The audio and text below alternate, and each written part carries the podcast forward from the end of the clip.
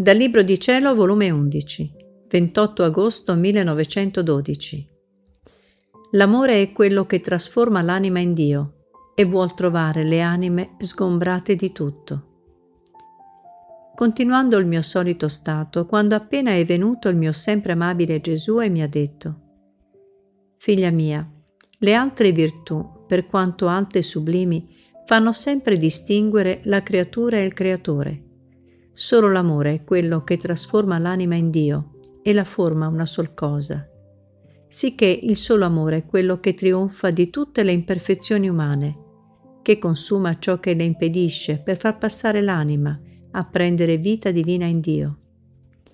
Ma però non si può dare vero amore se non riceve vita, alimento della mia volontà, sicché la mia volontà congiunta all'amore è quella che forma la vera trasformazione in me e l'anima sta a continuo contatto della mia potenza, santità e di tutto ciò che io sono, sicché può dire che un altro me.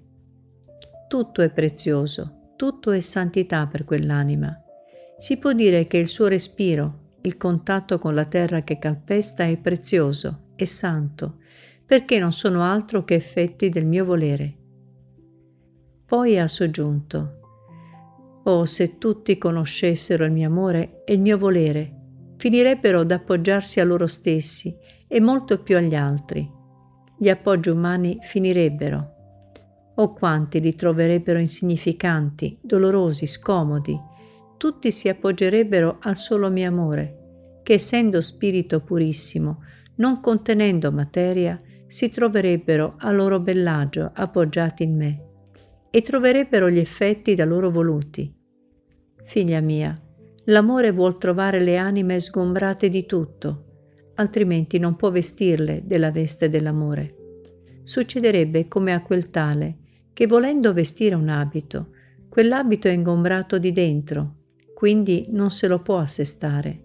Fa per uscire un braccio e trova l'ingombro, sicché il poveretto o deve rimetterlo o fare una cattiva figura. Così l'amore. Quando la vuol vestire di sé, se non trova l'anima sgombrata del tutto, amareggiato si ritira.